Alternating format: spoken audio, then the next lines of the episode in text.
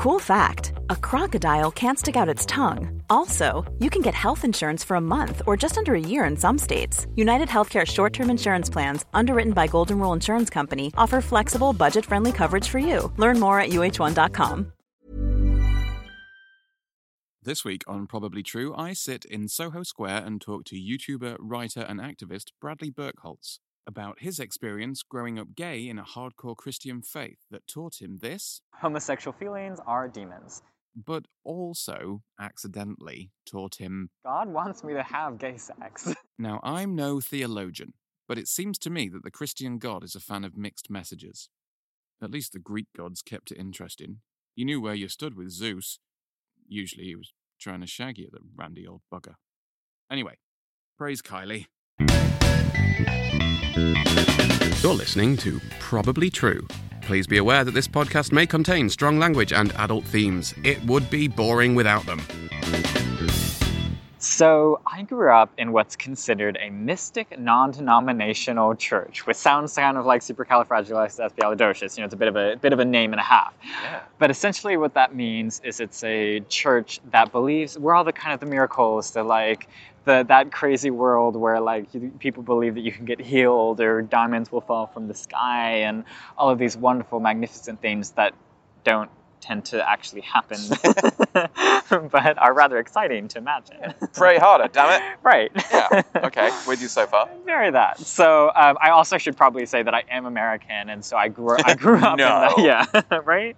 I know I have like a really strong Welsh accent, but it is actually I am actually American, believe it or not. Okay.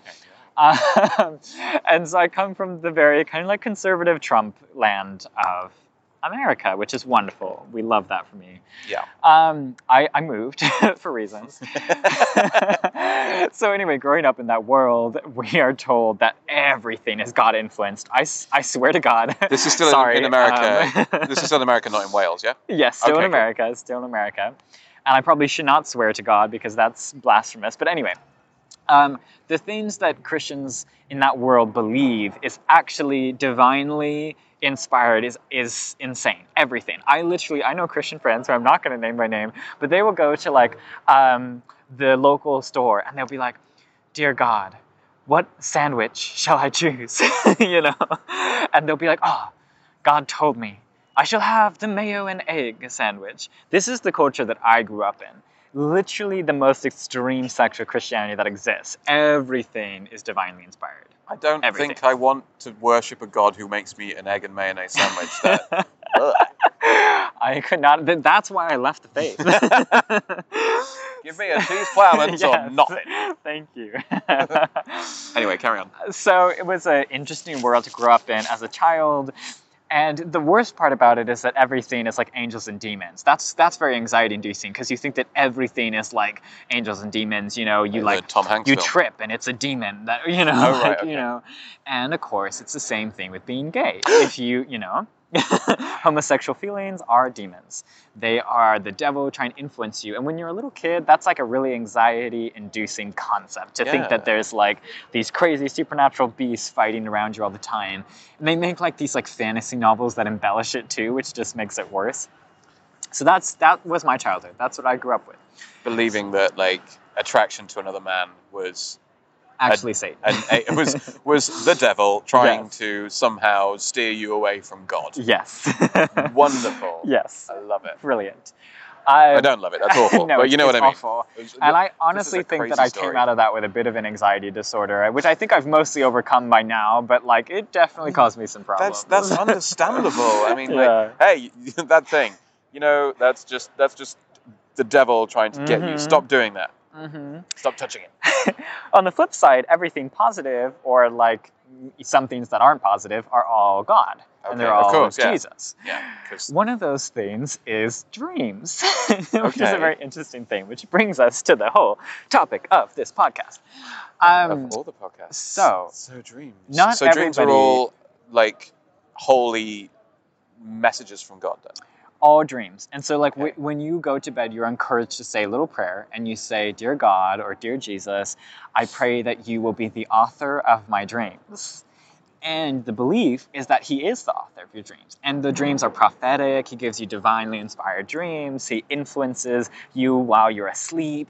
Some people believe that you basically have like visions or go to heaven or see things when you're sleeping. That's terrifying because I've had dreams where I've been chased by like giant carrots have like pulled themselves out of the, my nana's garden and They're real. chased me around. if that's prophetic, then that's I've seen the carrots too. ah, shit. Sorry, sorry. Carry on. So okay, so Language. so yeah. Oh dear. All right. So dreams dreams are prophetic and Yes, kind of yes. um, inspired by God and and and yeah, Right. all And to be fair, that's not an exclusively Christian thing. I know lots of people who think that dreams are supernatural. Maybe they are. But I don't think that this one Judeo Christian figure is necessarily the author of everyone's dreams. he'd be busy. Oh, very busy.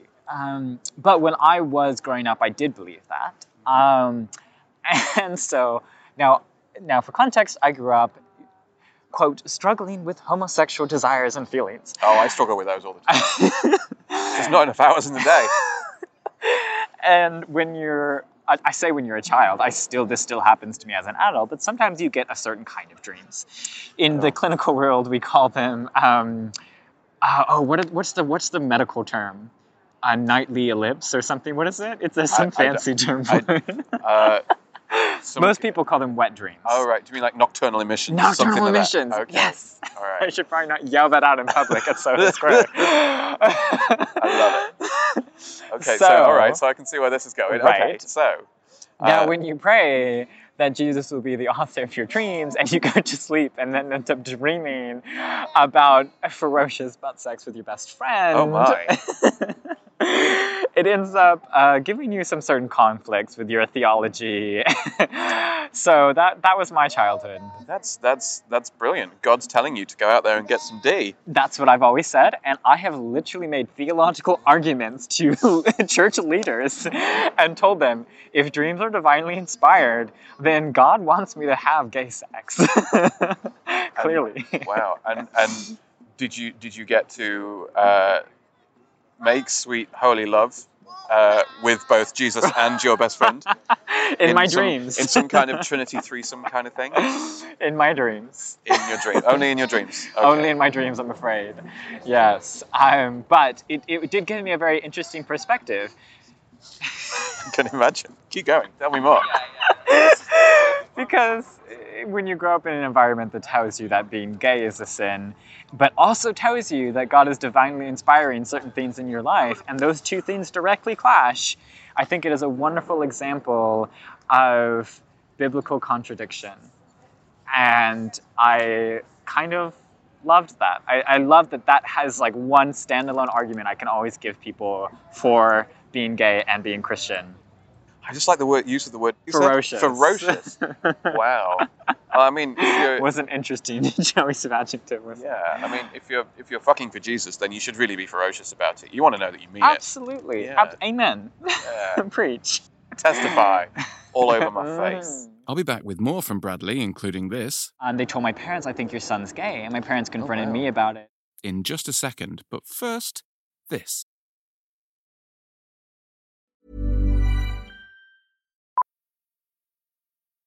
Millions of people have lost weight with personalized plans from Noom, like Evan, who can't stand salads and still lost 50 pounds. Salads, generally, for most people, are the easy button, right? For me, that wasn't an option. I never really was a salad guy. That's just not who I am. But Noom worked for me.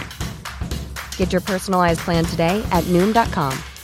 Real Noom user compensated to provide their story. In four weeks, the typical Noom user can expect to lose one to two pounds per week. Individual results may vary. Many of us have those stubborn pounds that seem impossible to lose, no matter how good we eat or how hard we work out. My solution is PlushCare. PlushCare is a leading telehealth provider with doctors who are there for you day and night to partner with you in your weight loss journey. They can prescribe FDA-approved weight loss medications like Wegovy and Zepbound for those who qualify. Plus, they accept most insurance plans. To get started, visit plushcare.com slash weight loss. That's plushcare.com slash weight loss. So when did you realized that these dreams were at odds with your teachings? Well, they were immediately at odds. I mean, I woke up and I felt a sense of shame, Sticky. which is unfortunate. Well, yes, also. but I did have a sense of shame, which is unfortunate. But so many people do that grow up in the faith, um, especially in the queer circle. And I was like, oh my God. One of these things is wrong. Either the Bible's wrong about homosexuality, or these dreams weren't divinely inspired. Oh wow! So I had to come to terms I mean, they're with that not quite early mutually on. exclusive. They Absolutely. could both be wrong. Absolutely. Just saying. Sorry, carry on. no, I, and I agree. and personally, just full disclosure, right now, I do believe that they're both wrong. Um, I don't believe that the Bible is against homosexuality. I believe that you can be religious and um, be LGBT plus. At the same time, I don't believe that my dreams were divinely inspired um, by any means. Just a randy teenager subconscious. I'm still a randy teenager. and so, how did you reconcile those two things? How did you get from where you were then to where you are now? That must have been quite a journey. Definitely a journey. Um, at the start, I think my approach was prayer, and maybe not in the best sense. I was very much in this kind of stage of suppression, of trying to be like, okay, this wasn't right, or something went wrong here.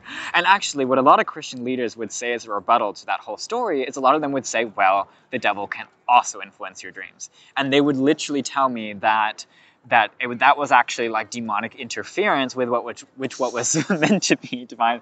Now that doesn't I could go on a whole theological rant here about how that doesn't work because if you literally pray that God will be the author of your dreams, according to the Bible, he has the power to do that and therefore he's fully responsible. According to that theology, that you can't have demonic interference, but that's, you know, I love, I love the idea that, that it's kind of something that was like divinely inspired that then gets corrupted. So it's kind of yes. like, love your best friend. Fuck him. right. Love your, he's your favorite person. Do him in the bum. Exactly. Brilliant. Uh, wow. So, so you were pretty much praying away the gay. Absolutely. Absolutely. And how I did that work out for I, you? I, I went there, I did that, I got the t-shirt. Don't recommend. Wow. Zero out of ten. No fun. Presumably, you didn't have to go through all that on your own, because that would be I, I Horrible. do feel like I went through all of it on my own because I was surrounded exclusively by people who disagreed with homosexuality. And so for them, the only advice I would ever get from peers or religious leaders was pray, repent, pray, repent, you know, and all of that stuff. What I will say is when I finally did really come to terms with my sexuality, I basically moved to the UK like like a week later, and Wow. and people were much more accepting of me here. So yeah, we're all Um, about the bombing over here. exactly. So it, it wasn't like this horrible situation like for five years I was in I didn't have I didn't ever go through conversion therapy you know and in a lot of senses I'm very lucky because a lot of you know I probably would have if I had been maybe more honest about um, what went on growing up and when I was able to come to the UK and come out I, I was able to do that in an accepting environment which is really cool Good. I'm, Yeah. I'm really pleased for you. And was there anyone else who was quote struggling with the with the same kind of things as you in your church at the time? Like, did you feel that there was anyone else that was going through the same thing as you, or were you like really alone with this kind of stuff? I felt very alone, but I also wasn't very open about it with other church people. You know, I would maybe hint at it. Like I remember Okay. having one conversation with another boy in the youth group, and we were okay. So we had this thing. Yeah, we we have this thing called accountability partners in the church, and they're basically you get you you're paired up in youth group with somebody who you're meant to tell all your darkest like sinful desires and everything with, Oh, that sounds hot. right? I think I've seen that one. I had the DVD for it. exactly. So we went into this little back room with this guy, and he's we both Yep, sit I've down in the chair, and we're like very awkward, and you know, uh, like okay, like who goes kind of first and whatever. And he goes first, and he's like, so I've struggled with kind of like lusting, lust, and I'm like, mm-hmm, me too. and he's like looking up photos of women on Google, and I was like, oh. I was like, I struggled with a different thing. And he, I was like, yeah, I've, I've also struggled with similar things. And he must have caught on a little bit because he was like, with girls? Question mark. And at the time, I said yes, which was not true. but that was a lot Right. easier than having to really, you know, Yeah, be you- more you- vulnerable or You whatever. had to kind of cover your back and that. Absolutely, because it, it was a crazy environment. I honestly don't know what it would have happened to me if I had been more honest. Uh, I dread to think, you know, the idea of being sent off to conversion therapy camp. Lots of people where I grew up in California that happened to them. I just like that idea is really terrifying to me. So I'm kind of glad that even though I wasn't honest, I missed out on a lot of the horrors of Yeah, queer definitely. religious. and Yeah. and sometimes it's enough to survive. That like Mm, sometimes you don't. a- As great as it is to be able to live your authentic self and all that kind of thing, Right. sometimes we do just have to get through from day to day if we're in a situation that living your authentic self will make things worse. Yes. I so agree with that. That's always something I say in my videos too. Like a lot of people will tell you like, "Oh, you know, be yourself. Just like don't care about anyone else. Just be, you know, be your authentic self." But don't I always say don't do that if you're going to if you're going to be in danger. It's not worth it. Um, it's better to survive, like you said, and, I think that's like, important. And Yeah. well, it's and yeah, it's important to say like it's better to survive and find a way to get to somewhere where you can safely be your Yes. authentic self, rather than just like denying and denying and denying and staying there. Like if you're in that kind of situation, you need to change the situation. Right. But that doesn't always mean like coming out of the closet Mhm. in a big cloud of sequins. And, Right. Yeah. Yeah. When I talk with people, like queer people, especially that are international, I always say like, there are like there's an organization called the Rainbow Railroad, which will like help rescue like queer people in countries where it's not safe. Like, look into ways that you can escape your environment. Sure, it's not always that simple, but it's all about kind of doing what you can uh, to try to change your environment. Yeah, for sure. Were you in touch with the Rainbow Railroad or anyone like that? Like you say, you, when you came to uh, actually become okay with your sexuality, when you Mm-hmm. actually accepted who you were and stopped trying to pray it away, how how did you get to that point? I mean, with discovering my sexuality, that kind of started in in the church. You grow up in an environment where like you can't be gay. Like gay really is being a choice. Like you're so grilled into that growing up that you believe it. Like you truly believe that you would. Like I believed that I was heterosexual and that if I wanted to engage in homosexual behaviors, that would be a choice of mine. Which it, I mean, you can choose obviously whether or not you have sex, but you can't obviously choose who you're attracted to. Um, Yeah. so in terms of discovering my sexuality, that was a process that was very slow for me, and it mostly happened because somebody else put that label on me of gay, and they were like, um, they told my parents, "I think your son's gay," and my parents confronted wow. me about it, and they're like, "This person said you're gay, but we know that you're not, but like, you know, you obviously are attracted to women, right?" And I was like, "Yeah, of course." And then that was when I started having to confront those questions myself, and when the questions kept coming, and I didn't really have solid answers to those questions, I started to put the pieces together and go, "Oh." You know, maybe I am actually gay, maybe I don't actually have control over it. And then in terms of coming out, I didn't actually come out of the closet until I moved to the UK. And I did that from so much distance that really I, I had a lot of advantages with that. Like, I don't know what would have happened to me if I had stayed. My coming out was pretty awful. Like, my dad told me it would be better if I was dead than gay, and like that he didn't want to have me as a son anymore, and like a lot of those like horror stories with coming out Wow. But because I had all of that distance, but you know, from California to the United Kingdom, that's so much distance. I was very, I feel like I was protected from a lot of the horror stories that happened to people. And I definitely don't feel like I needed to have a service like the Rainbow Railroad. Like, there are so many people that really need that support, and I didn't. And I have a lot of privilege coming from a Western society, and you know, um, hardly, I hardly come from a wealthy family, but I was able to go to a school. You know, that's privilege, and that's a huge advantage that so many people don't have and I do feel very grateful that I was able to have that advantage and to get to a place where I there was like a queer society at my university, and it's like I don't know what would have happened if I had not have had all of that, but because I did, I feel very very lucky. You know. Uh, yeah. Wow.